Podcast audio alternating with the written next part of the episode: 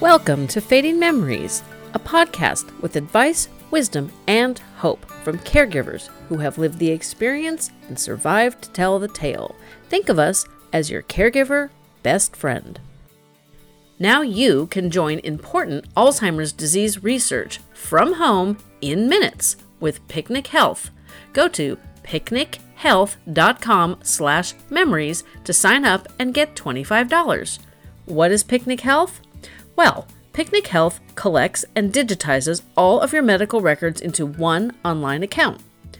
Then you can consent to share anonymized data from your records with medical researchers. By examining this real world data from medical records, researchers can find answers that can't be found in clinical trials.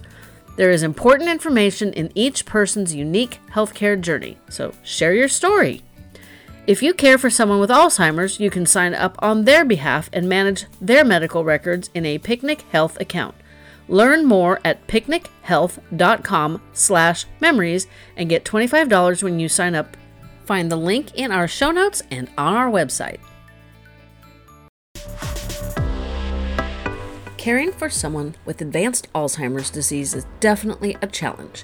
It can make you feel like you're on a hamster wheel, running in circles, trying the same things over and over with no effect on your loved one.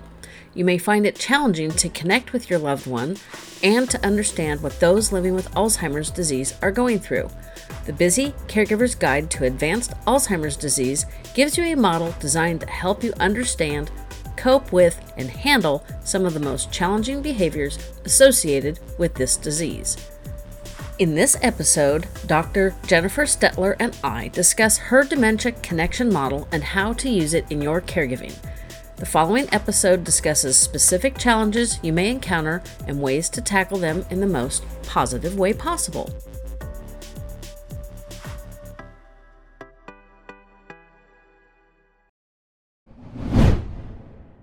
Today is Dr. Jennifer Stelter. She has written the book, The Busy Caregiver's Guide to Advanced Alzheimer's Disease. And not only are we going to talk today, we're also going to have another episode next week. So thank you for joining me. Can you give us your background? Give us, tell us about you first, and then we'll go into the book and all your great advice. Absolutely. Absolutely. So thank you for having me. Um, so I'm a clinical psychologist by trade. I have a very eclectic, I guess, background, if you would call it that. Um, being a clinical psychologist, I think I started off in the, you know, what you would expect as a normal path of a psychologist, you know, going to graduate school and um, conducting clinical work. Um, I have actually some research uh, research background as well. Uh, I worked at a number of universities and different types of mental health centers and hospitals and things like that across the country. And uh, where I really started to uh, work with individuals who are aging was in my postdoctoral fellowship. I was actually in a re- I was conducting a research project between Northwestern University here in the state of Illinois and the Hines uh, VA, the Veterans uh, Affairs Center. And so uh, I actually was working with seniors on how to live healthfully and how to really try to extend their life. And so that was a really rewarding experience. And I absolutely fell in love with the aging population at that time. And so when I graduated from my postdoc, my first, uh, I guess, real job right outside of that was in senior living. I actually uh, joined a, a major long term care company here in the state of Illinois. They're in the Midwest and also Wisconsin. And um, I actually was hired to run one of their behavioral health programs within one of their nursing facilities. Uh, and so although I went into mental health, my role quickly changed. I actually uh, uh, worked my way up into operations once I became licensed, and I started to work with not only, of course, the behavioral health directors of the company, but also memory care directors. I was working with our social workers, I was working with our activity professionals, right? And doing a whole host of other things. And so when I started to work in memory care, really that was somewhat new for me. And i'm going to be honest you know going through graduate school of course we have um, some you know studies in dementia. However it's not a sole focused and so not being a sole focus it was something where i really had to learn everything about dementia on my own. And so i knowing that this was really a, a continued i would say epidemic um, within our industry uh, as well as within the world. I said, I, I really want to learn more. And so I took it upon myself over really a 10 year period to study everything I could study. I went to conferences, I networked, I met with individuals who were um, authors, uh, who had created models on their own, very familiar with following some of the major gurus like Cameron Camp and David Troxel and um, Teepa Snow and um, Vicki de Klerk from the Validation Institute, right? All those uh, just awesome gurus who had so much to spread and, and learn about you know had to teach about the about dementia care. And so for me um, it was really taking what i learned and applying it into the setting where i was working. And so i was overseeing about 17 memory care programs and that served um, uh, quite a number of staff of course and thousands of residents. And so at that time what i was doing was taking what i've learned and applying it you know uh, directly with the patients, as well as training and educating the staff on how to best interact and connect with those individuals who have dementia. And so that's really my uh, kind of journey in uh, my career, honestly. And so um, there's been other things that I've been involved in, uh, created my own business as well, as you can see here on NeuroEssence. Uh, I have a business partner who's a biologist. Uh, her name is Jessica Ryan. And uh, at, at NeuroEssence, what sets us apart is we, of course, specialize in dementia care, doing traditional uh, training and education. We develop programs for uh, senior living spaces and um, private practices, organizations, but we also work individually with families in their homes to develop these programs for those they're caring for with dementia. And then we do consultative efforts. But what really sets us apart is we focus on non pharmacological interventions. So, what we can do with our hands and our heart to connect with individuals who have dementia. And so, we use a lot of the practices that are in my book um, to develop these programs and to implement them so that way everyone can use them. And so that's what, what we do at NeuroEssence. So that's really my journey. So um, I have a hodgepodge of other things too, but um, uh, I, have always loved to uh, myself be a, a, forever student and become educated and then spread that love to other people. And my business partner has the same passion. Well, we do know that continued learning is good for our brains. Yes, good for our aging. so it's um I went from being a professional portrait photographer to being a podcaster and so I learned a lot of stuff and I think that was good for me. I hope so anyway. It's been it's been a fun journey. But um I will make sure that your NeuroEssence is also linked in the show notes because that sounds also interesting and I I've talked to a lot of caregivers who do like the essential oils which you do talk about in your book how to use them, when to use them, and that kind of stuff. So it's I I personally am a non-pharmacy. I try to do everything naturally if I can. Obviously that's not always possible, but my dad was on what I always called a pharmacological soup of so many different drugs. They had no idea what any of them were doing with each other. Just, it was impossible. Right. It was over like a two dozen. Mm-hmm. It was mm-hmm. terrible. Wow. And it, you know, and every time he'd have interactions because of you know a new drug they would give him you know it's like oh i'm i'm experiencing these symptoms and then they give him another one it's like how about we like dial back some of this nonsense right because one is probably causing the other yeah exactly and that's and what happens I, in, in our field there's just an overuse of pharmacy in uh, in the dementia care field and it's just very unfortunate because there's a lot that can be done from a non-pharmacological perspective that it just takes the time to learn it, implement it, and be able to see its success. Yeah, my experience with like my mom's memory care residents, they were fantastic, mm-hmm. but they could have used more training. They could have definitely used more staff so that each person would have more time to devote to whatever needs residents had. It wasn't like they were neglected or you know, there wasn't enough staff to take care of what needed to be taken care of. There just wasn't enough staff to you know, coerce your mother into the shower or you know mm-hmm. they, they they had residents that needed to you know had gotten to the stage of the disease that they needed to be fed and that obviously takes time and you can't help somebody else when you're feeding you know so and so and so that's you know they need to change the um, fee structure for those kind of, you know the the whole financial way of those that industry needs to change, but I don't know how because that's not my thing. So I 100% agree with you. So, well, I'm pretty sure it will change as the population's aging because it just it there won't be an option not to change, but I will be 55 after this episode comes well before this episode comes out, so I'm not sure it's going to change fast enough for me, but I'm doing everything I can to keep my brain strong so maybe I can just move to assisted living so other people can take care of stuff like cooking and cleaning and maintenance of the facility and you know the home etc and I can just do whatever the hell I want. That's my plan. well, the last chapter of my book is on brain health, and it gives you um, some just easy strategies to implement that can help you to keep your brain strong. So there you go. So it's even another reason to read the book. Yes. So, which is going to be linked in the show notes too. So you guys all know I always do that. So your book talks about the dementia connection model.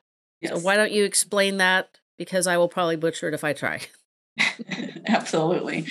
Um, so how, let me talk a little about the how the model came to be, and then I'll get into the framework. So essentially, you know, as you've learned, my background is was not specifically in dementia care. Everything I, I learned was on my own, and so when I would learn different types of strategies or approaches, you know, I, I, would bring it back and we would talk about it as a team and we would implement them at the company that I was working for. I had wonderful memory care directors um, that were just humoring me every step of the way, which was great.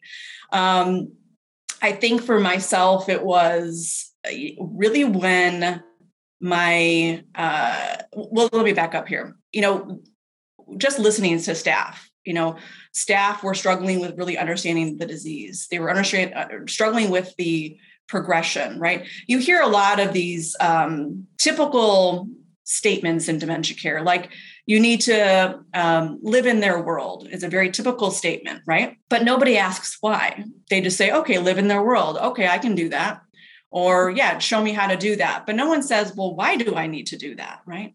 Or you know um, let's just say a, a, person with dementia becomes aggressive. You know it's like people will say oh that's part of the disease process. Well no one says well why does that happen? Right? So for me when i developed the framework i wanted to answer those questions why? really easily no matter if you're a family member who is working with someone with, you know, caring for someone with dementia, or if you're a staff member in a facility, I wanted to answer that why very easily. So that was one piece that went into the model that I thought was very important. But the other piece was, or the second piece was when I was actually during this process, I was actually having children myself. And when my children uh, were born, I had, they're now five and seven. When I was writing the book, I think that they were two and four something like that. But everything came alive for me. I was at home caring for my, my children. And then I would go into the facilities and I would see the same types of behavioral expressions I would see the same types of struggles within my patients who had dementia. And of course, the same frustrations as a parent I was having, staff were having with uh, the people we were treating. So I thought to myself, there's a connection here. There's a connection here, and I need to figure it out. Right. And so the third piece of it, being a clinical psychologist, I said, you know what? Humans are all alike, no matter what is going on with uh, our brain, whether it's diseased or not. We're all like, we all have, most of us have all the same parts. And so, with that said, there's got to be something said around the cognitive behavioral approach, which I'm very familiar with, of course, in this perspective. So, that's kind of the, the backdrop behind it. I'm going to go into detail here. So, the dementia connection model is essentially a framework of three pillars the first pillar is uh, retrogenesis, the theory of retrogenesis. Now, I didn't develop that. That was developed by Dr. Barry Reisberg many years ago. So I followed his research, and it was a really just uh, beautiful understanding of what was going on. It was answering the why for me. And I thought to myself, if it's understanding the why for me, it's got to help other people understand as well.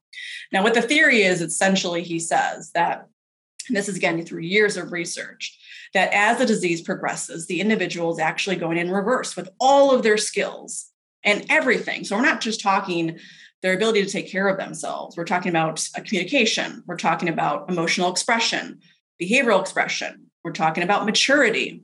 Uh, we're talking about um, various ways of coping, right? These are all going in reverse to infancy.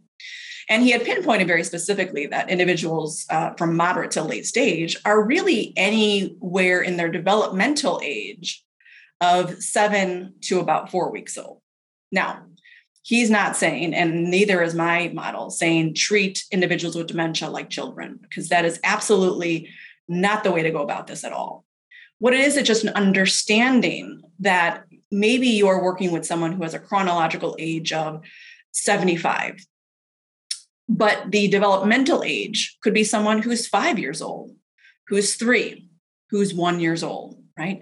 So it's us being able to say, let me put myself in the shoes of that person. What I expect, right? So this is all about expectations. what I expect a one year old to act like an adult? what I expect a five year old? And so on, right? So we as caregivers can lower expectation of that person to really align with them, right? So there's a lot that goes into that component, right? Um, of them getting younger, right? Getting younger in some respect, right?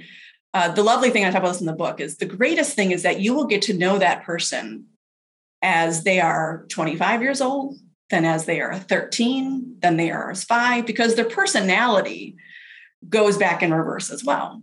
So it's awesome that you get to see all those aspects of them, right?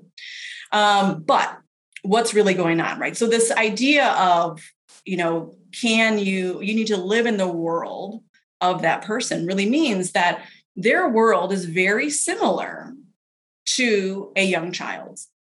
That's what that means. And so a lot of people, that was never explained to them. So, how does a young child learn? How does a young child act? How does a young child communicate? And so on and so forth, right? And really, much of it before the age of five is through their senses, right? Mm-hmm. And so I joke and I say, you know, when a when a baby is born, right, and they um, start to communicate a little bit, and we, of course, we usually try to teach them mama and dada, right?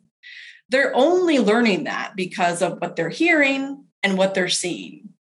They don't pick up a book at at six months old and be like, okay, there's my mother, and now I know that's mama, right? They don't do that. So they only have learned that through their senses. So the assumption is is that as someone with dementia is progressing, they're going to rely on their senses to start to navigate their world now. That's what they're going to be able to connect to the world And So when we talk about living in their world, it's saying, I need to work with them by experiencing what they're experiencing through their senses. What are they seeing and hearing and tasting and touching and smelling at all times?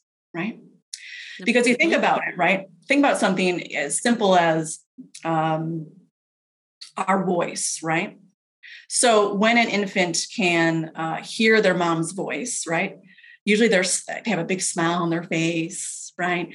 They get they're calm because they know mom is in the room, right? Because the re- research shows that you you know the baby can even hear mom's voice through the womb, right? So that's in of itself a, a sensory stimulation of the auditory system, right? They're hearing mom's voice and they're calm and or they're happy. It's positive feelings, right? So the assumption is, is that we can do the same with people with dementia, right? Is we can connect with them by influencing their senses using positive stimuli, right? So that's the, the first pillar. And that's the cognitive piece when we talk about cognitive behavioral therapy, right? Or a cognitive behavioral approach, right?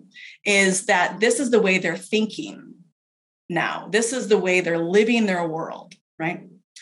The second pillar is called habilitation. This is the how. How do you apply this model, right? And so this is really the behavioral approach that we're going to use. And so when I talked about that you know all humans are basically the same right is that we love positive reinforcement I mean, you can't argue with that, right? Nope. And so, so part of it, I talk about the three R's. And I actually learned the three R's through uh, a dementia guru named Josh Freitas. Uh, he uh, actually wrote the book, The Dementia Concept. And he talks about routine, remind, reward are the three words, right? So we apply that to my model. Routine is we have to apply the dementia connection model consistently. And we know that people with dementia thrive on consistency and structure, right? The remind are the sensory cues we're going to use because we're going to get to that, the approach side here in a second. That's the third pillar. We're going to use sensory cues. And the third is the reward. The reward is that the person you're caring for wins. And guess what? You, as the caregiver, win too. You win because you get to see the beautiful smile on their face. You get to see how calm they are. You get to see um, how much they uh, really are enjoying themselves, right? And we love that as caregivers. So everybody wins. I always talk about the win-win in my book, right? So using the three the three R's in the process of habilitation. That's the second pillar. I, maybe I failed to mention that. And so habilitation is basically how do you reinforce skills, which is the behavioral therapy component, right? And that's using the three R's. Okay. Now the third pillar which is uh, basically sensory based knowledge, is that we know then people with dementia who are getting younger, they're going to take in information through their senses and process it, right? Now, the goal here is to use sensory stimuli that are positive for them, right? Um, and so when they are when they are feeling positive, right, or we're using positive stimuli, um, that will influence positive emotions. Why is that? So I'm going to get a little clinical here. So, what happens is when we experience this, and this is for all humans, when we experience um, stimuli through our senses, whether it's good, whether it's bad, right? What happens is it, it, it either directly or indirectly influences our limbic system, right? And in our limbic system houses a little being called the amygdala. And the amygdala is what, amongst other things that it does, it generates our emotions right? So what happens is, and when I say directly or indirectly, it's because olf- the olfactory system, what we smell, directly influences the amygdala. Research has shown that. Indirectly is what we see and what we taste and what we touch and what we um, smell. Did I say that? No, smell is the the direct. So um, so all other senses indirectly influence the limbic system. So essentially, what we're trying to do is we're we're kind of playing on the benefit of what the brain does with this model by, of course, uh, using positive stimuli to influence positive emotions. And so uh, we've all seen it, right? So we're all kind of doing this already. It's just putting names to it. So essentially, think of music, right? Music has been studied extensively with people with dementia. Not only does it help to influence positive moves, but uh, there's been some cognitive benefits as well, right? So, but you think about it, if you just think about you and I, it, you can probably name songs that you play that make you feel motivated and happy and excited.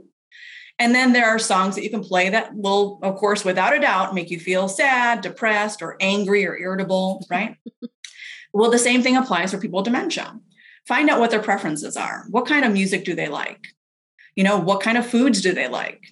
What kind of smells do they enjoy? Right? what kind of um, visual aids do they like you know in terms of pictures or things that bring them joy right and you're going to use those things on a regular basis to be able to influence those positive emotions now i'm going to go back to another um, uh, saying that you probably have heard right that if uh, you know it doesn't matter your name it doesn't matter what you do it's how that person with dementia feels with you right so, this dementia connection model makes that come alive. It's saying that if you can influence them to have positive emotions, they're going to feel all these good emotions around you all the time. Therefore, they're going to connect to you. And that's why it's called the dementia connection model.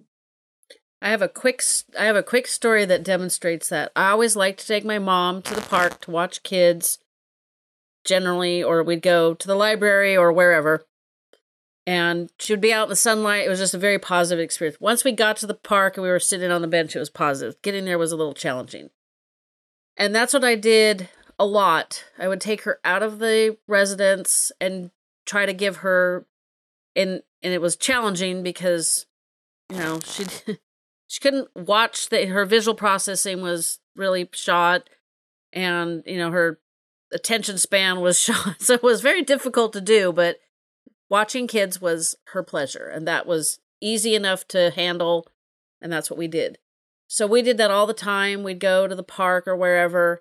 This one particular day so this was september 2019 so she was in the last year of her life.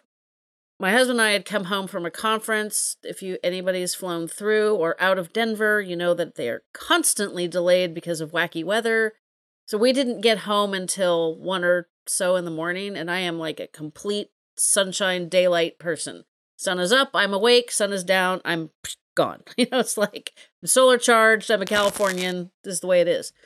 And so I knew I was tired, and I've learned from negative experiences with mom that if I was tired or stressed, even if I didn't think I was showing it, she sensed it 110%.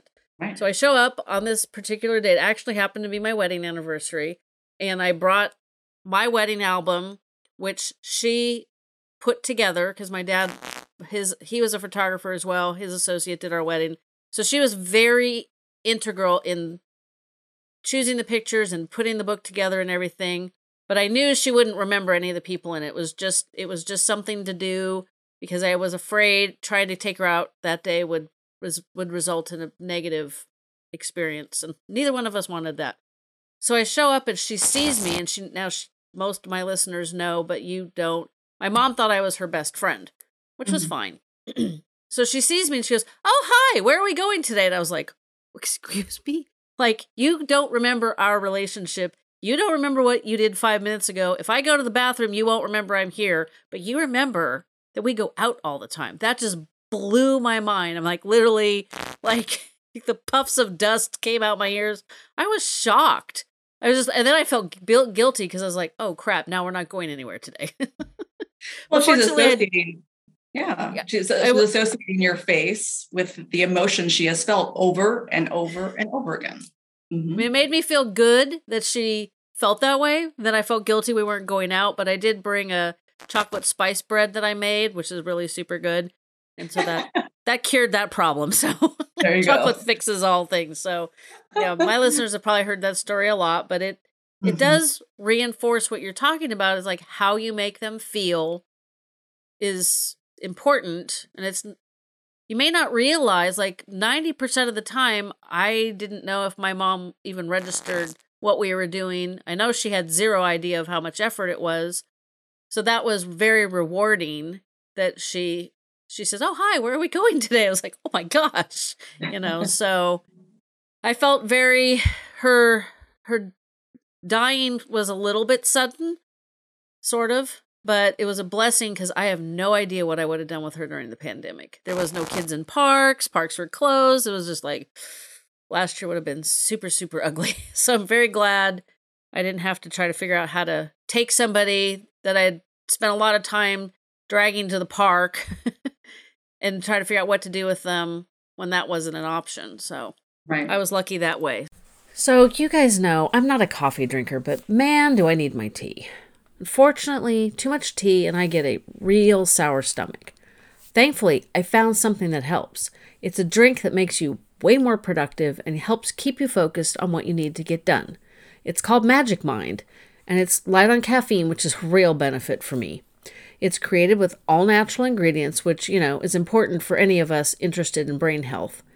So, what's in Magic Mind? It's got adaptogens that help decrease stress, totally needed, nootropics that boost blood flow and cognition, and matcha that keeps you focused. The matcha will help you crush your to do list while drinking less coffee or tea. I'd never tried matcha before, and I'm really glad that I found it with Magic Mind. If you're a tech geek, then you'll know that the creator of Magic Mind, James Beshara, he drank so much coffee, he gave himself a heart issue. Looking to find a better alternative, James combined all these ingredients that help him stay productive and dominate the business world. Then he sweetened it up for the rest of us, which you know I like. The taste is better than I expected. You can take it all in one shot or in sips with your morning meal. That's what I prefer. I've been using it to stay on task with our move and my podcast, which is seriously no easy feat. It's helping me, and I'm sure it'll help you with all your caregiving responsibilities. Learn more or order your own at www.magicmind.co slash fading memories. Be sure to use the code fading memories 20 for a 20% discount. That's magicmind.co slash fading memories. You can find the link in our show notes and on our website.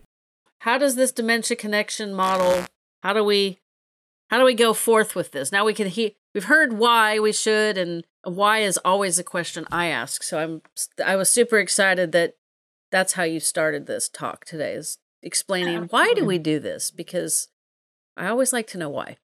So now how do we do it?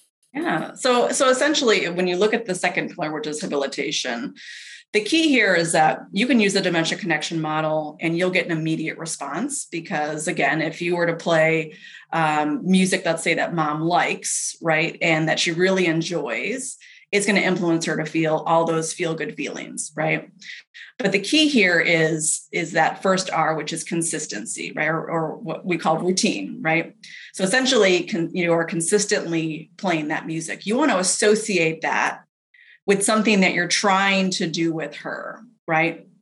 So I'll give you an example. Let's talk about um, bathing. Okay. We know bathing is a challenge, right? And now, one thing I want to say before I get into how to use this with bathing is let's think about what do children like when they are bathed, right? The idea here that, or the goal, let's say, is to be clean. We want to get our loved one clean, right? Now, children, when they're obviously infants, when they're born, we usually give them some kind of sponge bath. Then they transition into a regular bath. Eventually, they transition into showers. Okay. But, you know, my daughter is five and she still prefers baths. You know, sometimes she'll take a shower. You know, my son is seven and he is now pretty much fully and, you know, independent. I want to take my shower on my own kind of a thing. Right. And so that's really going to be the progression of their likes and dislikes as well. You know, as they are progressing through the disease, they're going to be okay with showers for a bit. Then they're going to want baths. Then they're going to, it's going to be better for sponge baths, right? So we have to accept through the theory of retrogenesis that this is what's going to occur, right? So that's the first component of let's understand why this is happening. Why does um, mom not want to get in the shower anymore? Why is she fighting with me? Um, those kinds of things, right?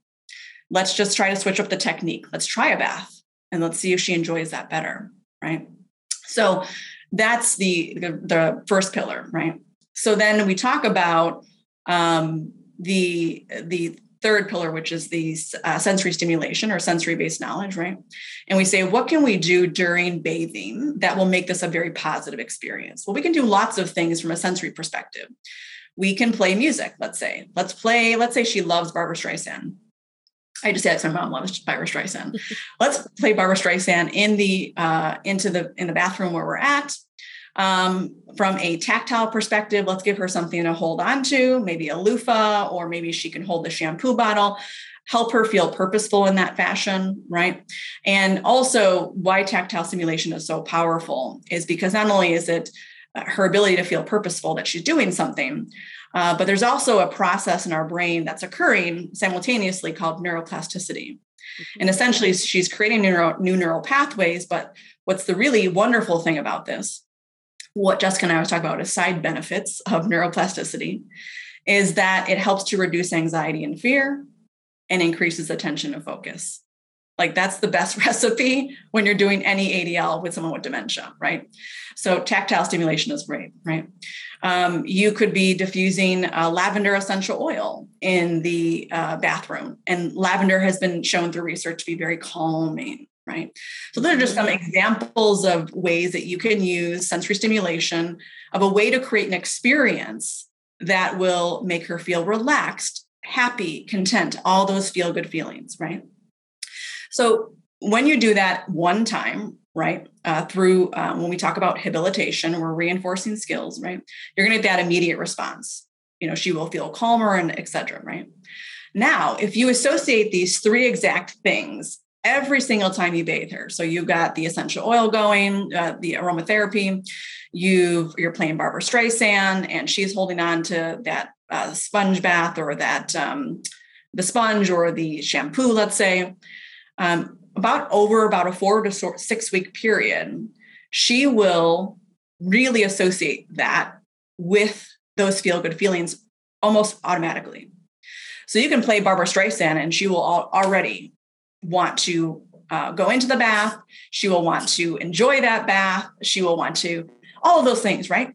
And that allows you as the caregiver to feel much more calm. You're feeling successful because you are able to bathe her the way that you feel like you need to, right? And then there's a connection there. You're enjoying your time with her, she's enjoying her time with you, right? And it makes the bathing process so much easier and rewarding, right? And so that's just an example of how the dementia connection model can work with bathing. Um, I'll tell you this. This is a this is a great story, uh, and this is actually in my book. Um, I had done a very uh, brief mock study where uh, in one of our facilities that I was working at around the dining process in this and this sense of sensory stimulation, right? And so what we had done is uh, we had a consistent way every single day of how we did each single uh, meal, breakfast, lunch, and dinner with our residents who had dementia. So there are a couple of things. We played specific music at breakfast versus lunch versus dinner. We um, diffused different oils depending on time of day. So in the morning, we would diffuse uh, different kinds of citruses. In the afternoon, we did citruses. And then afternoon, we did um, citrus and lavender, right? Uh, because citrus scents actually increases appetite which is wonderful, right? We need that for people who are struggling with their appetite as the disease progresses, right? So we did that, um, and then we also had a, diff- a specific way that we would set up the dining table, so that way it looked like a dining room, and there was no other confusion as what it was to be used for. Because sometimes in nursing care, dining rooms can be used as activity rooms and vice versa, and so we made sure that the room was set up for dining, right? And so what was interesting is we did this. Of course, we got immediate responses of patients uh, eating right away. Oh, one thing I failed to mention is we actually used different uh, plateware too. We used bold plateware. So we used um, red and yellow because research has shown that red plateware actually increases appetite and yellow sustains attention. And you think about this, right? When we think about the theory of retrogenesis and when we talk about what stimulates children when they're younger, is children don't like to eat off of plates that are white or cream. That's not fun what are when you go to any buybuy BABY store right when you go to the feeding section everything is bold colors. Bright red bright yellow bright orange right? Because it keeps them excited about eating. So that again we apply that same concept to people with dementia. And so actually studies have been shown that it has increased appetite for individuals with dementia. Actually by 25% more consumption was found in one research study.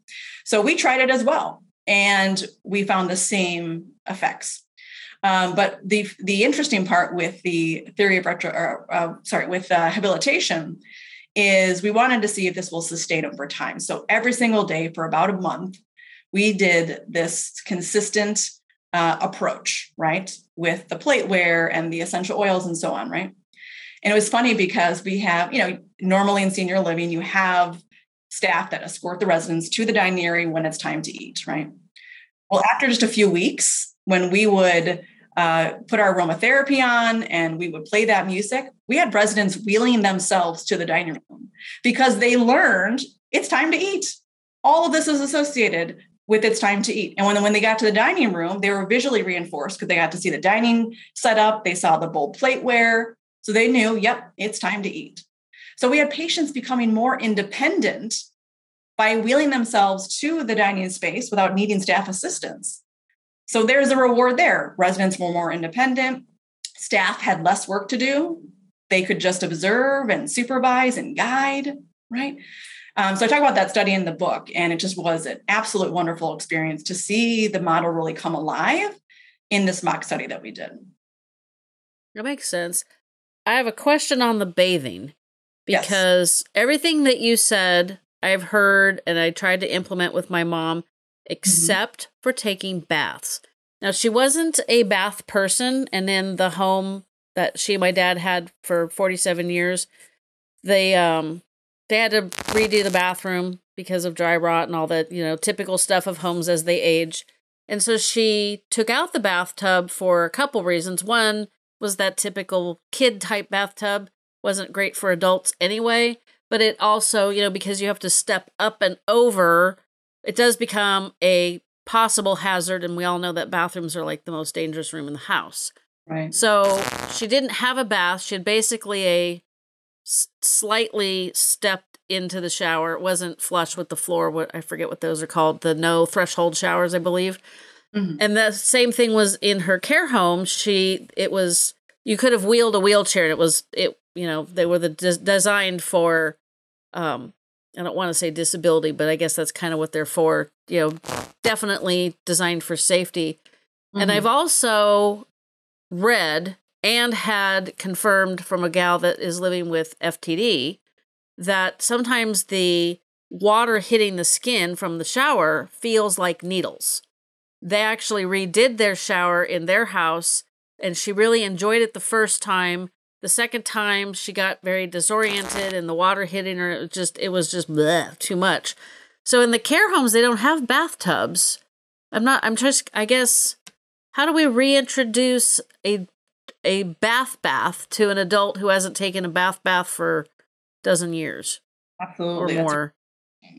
Um, I would say that a lot of senior living spaces are moving more towards having bath options um, as a kind of spa feel. And so, as more um, senior living organizations are partnering with dementia gurus, right, and really understanding what works for them, some of that is kind of being re implemented.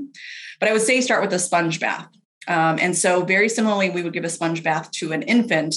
You would take out one arm and you would um, clean with the sponge, then you would dry and put the arm back, and so on and so forth, right?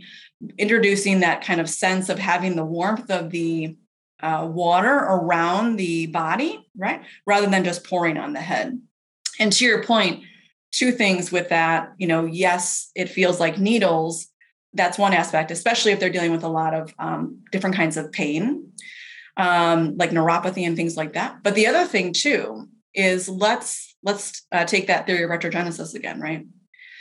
When you stick a young child under a shower, it scares them to the bejesus because they don't know what that is, right? And they scream and they cry, right? And so, again, when the person with dementia is reversing back, when that comes out and hits them, they get really scared.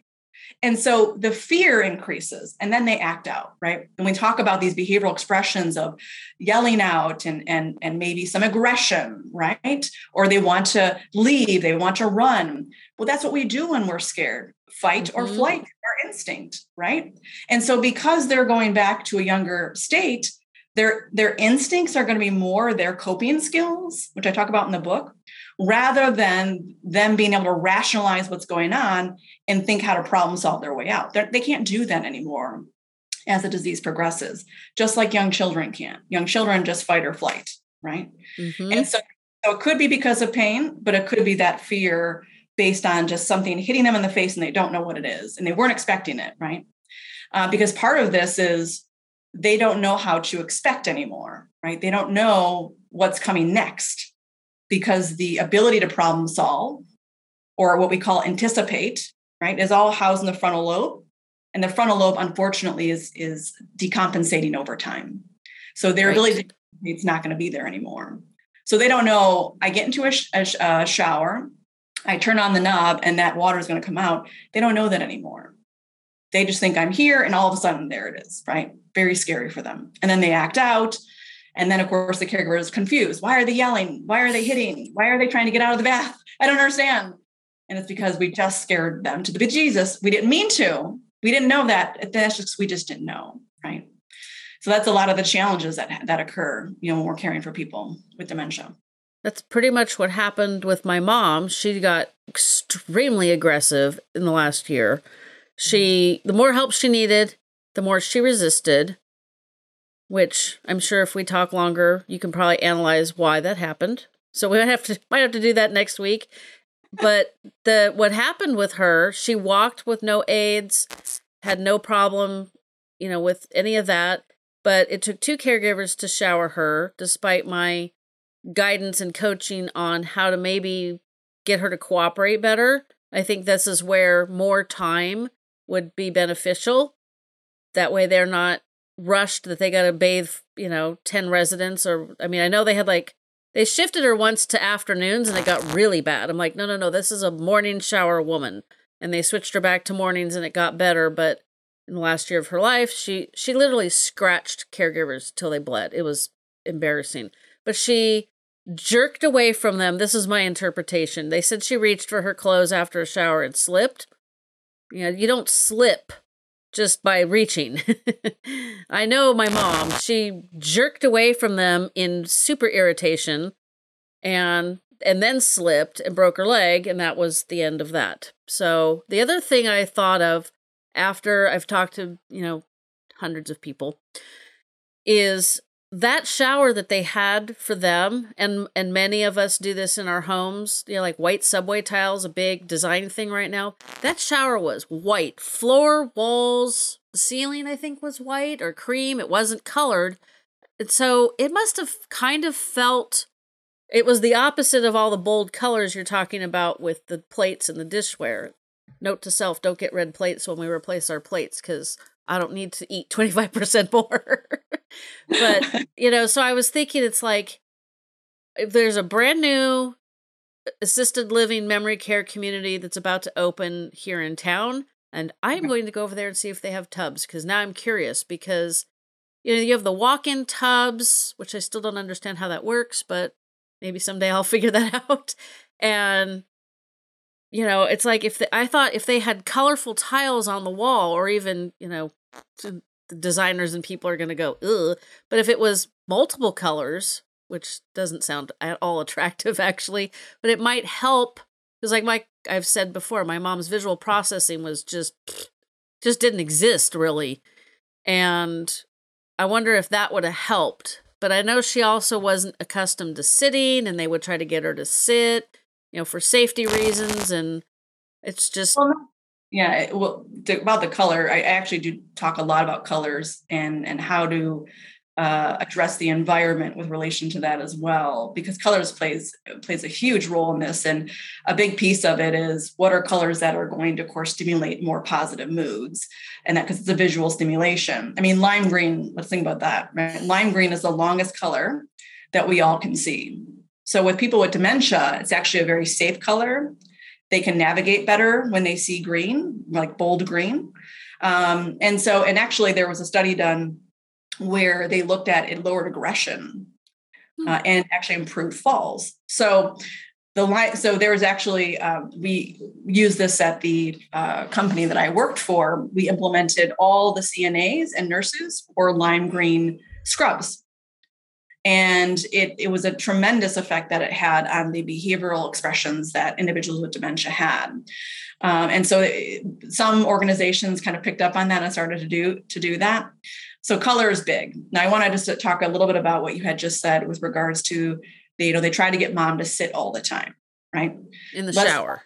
In the shower, right? Let's let's plot let's um, play on the dementia connection model, right? When you try to force a two-year-old to sit, do they sit? No, they don't. They're going to get. No, they become stiff as a board. right. Exactly.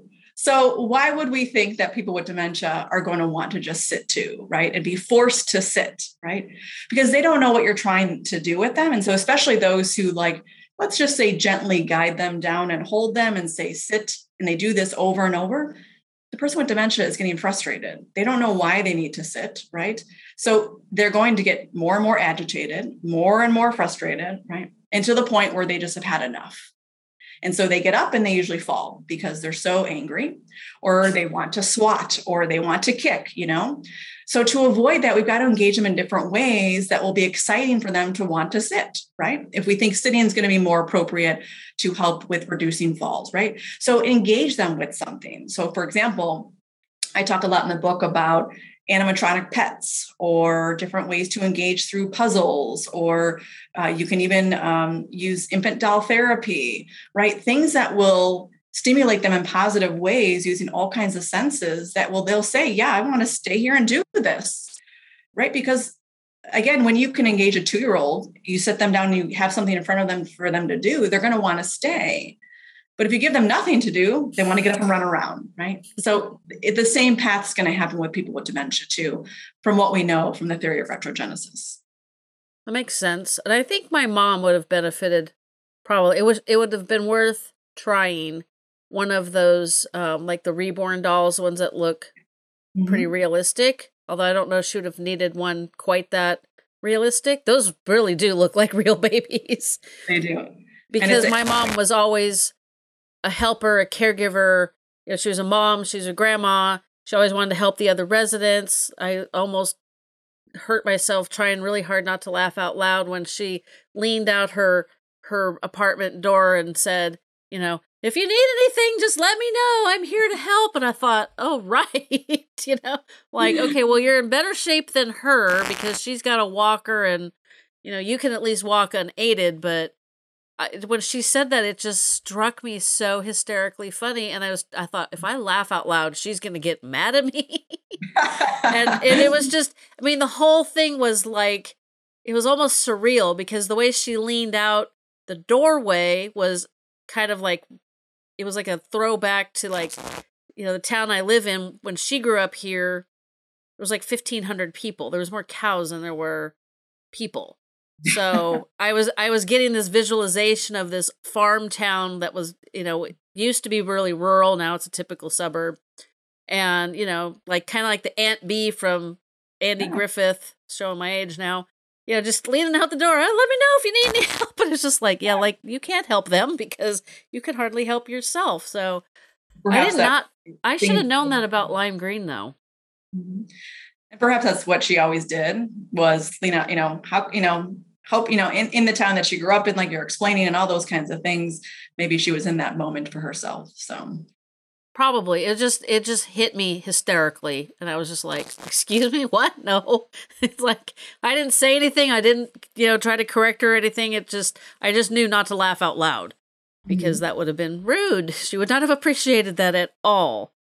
So, but no, I I don't know why I forgot that lime green was the longest color we can see. You know, being a photographer, you would have thought I'd remember that, but most people don't wear lime green in portraits, so they don't. They don't. That's interesting because when they re they um renovated the community that she lived in, you know, so it was all rusts and browns and golds and and it looked very very nice, but there was some serious things that were not practical. The care staff was like, I don't know why they had to. They used to have these almost hospital like lounge like reclining chairs and mm-hmm. then they went to like typical living room furniture not mm-hmm. practical Right. And the way they had it arranged, it wasn't easy to get the wheelchairs rented. It's like, you yeah. know, they they made it pretty for those of us that were visiting our relatives. They didn't really necessarily make it functional for the residents. Like it was fine for my mom because she walked just fine, but for a lot of people, they needed the loungers. They needed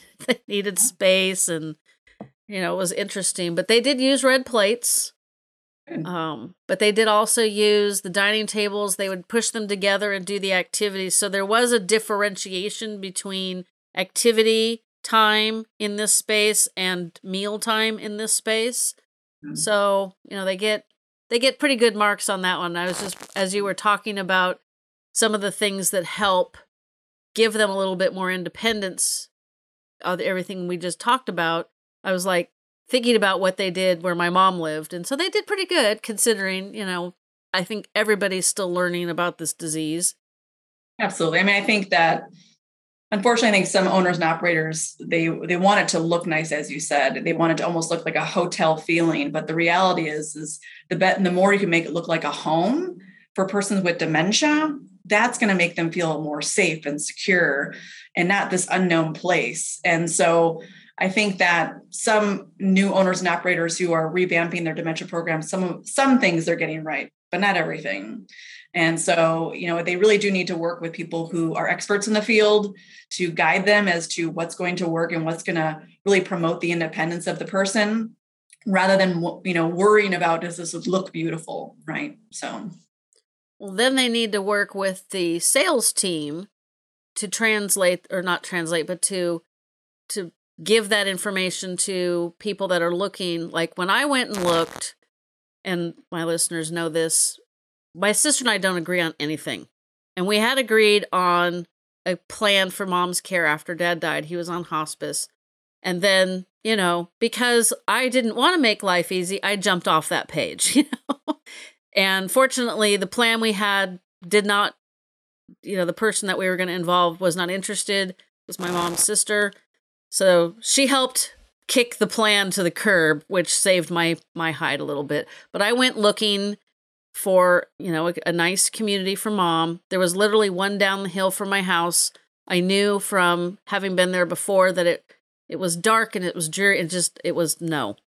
Which would have been nice a mile down the hill from my house, but just it wasn't right. And I went to this one and you know they showed me around and it was nice you know in the assisted living dining room they had flowers and salt and pepper and silverware on the tables and you go into the memory care part of the community and the tables are naked. No tablecloths no napkins no pretty little fake flowers or any of that.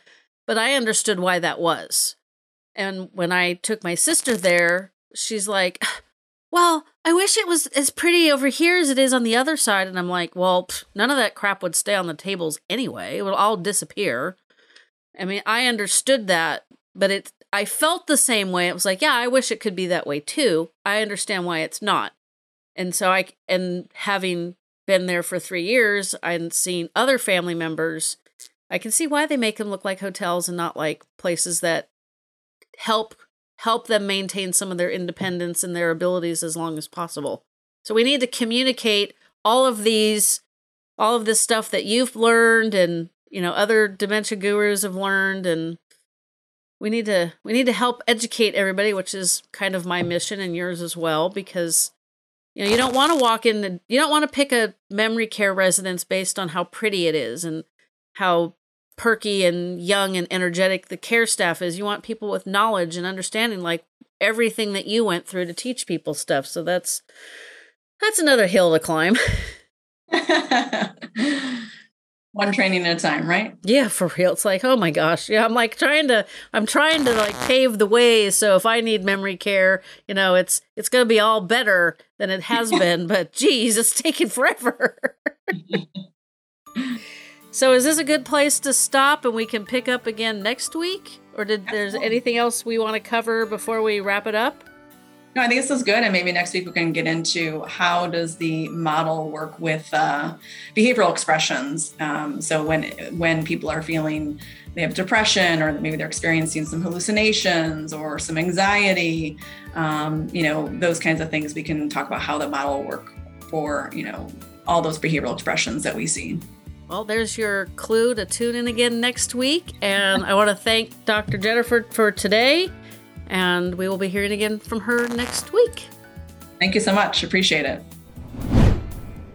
Well, as you heard, next week is part two of the Busy Caregiver's Guide to Advanced Alzheimer's, where we discuss specific ways to handle ADLs and other normal challenges. Also, be sure to be signed up on my email newsletter because I have a very exciting announcement for our, my 200th episode that comes out the first Tuesday of January. You can find that at the bottom of the homepage on my website. Easily access all of your loved one's medical records and help support our show by going to picnichealth.com slash memories. That's picnic P-I-C-N-I-C health, H-E-L-T-H dot com slash memories. We thank you for supporting the show. When I learned that despite eating as healthy as possible, we can still have undernourished brains, I was frustrated. I also live in a farming community, so I'm aware that our food isn't grown as well as we need. Learning about NeuroReserve's Relevate and how it's formulated to fix this problem convinced me to give them a try. Now, I know many of you are skeptical, as was I. However, I know it's working because of one simple change my sweet tooth is gone. I didn't expect that, and it's not something other users have commented on, but here's some truth. My brain always wanted something sweet. Now, fruit usually did the trick, but not always. One bad night's sleep would fire up my sugar cravings so much they were almost impossible to ignore. You ever have your brain screaming for a donut? Well, for me, those days are gone. It's been about six months since I started taking the supplement, and I have no regrets. I believe in my results so much that I'm passing on my 15% discount to you. Try it for two or three months and see if you have a miraculous sweet tooth cure, or maybe just better focus and clarity. It's definitely worth a try. Their link is in the show notes.